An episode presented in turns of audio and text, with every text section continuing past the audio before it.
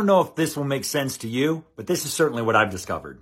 With all the jobs that I've had, there's something that sucked about each one of them. It was either the commute to get there, the boss you hated, the job you did, or the money you made. And yes, I've been in the situation where all of the above applied.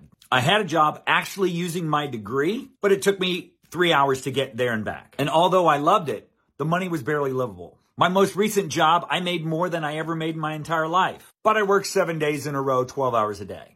I've worked for government and nothing is more tedious and juvenile than that atmosphere. But all I really wanted to accomplish was enjoy what I did and be able to provide better for my family. And when somebody else's name was on my paycheck as a W-2 employee, that never happened. But doing your own thing from your laptop or your phone, being able to sip a cup of coffee and not worry about having to be somewhere at 7:30 in the morning, you're going to get yelled at because you're 1 minute late.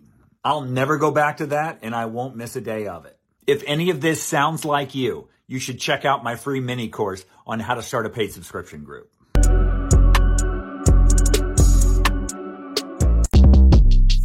Shortcast Club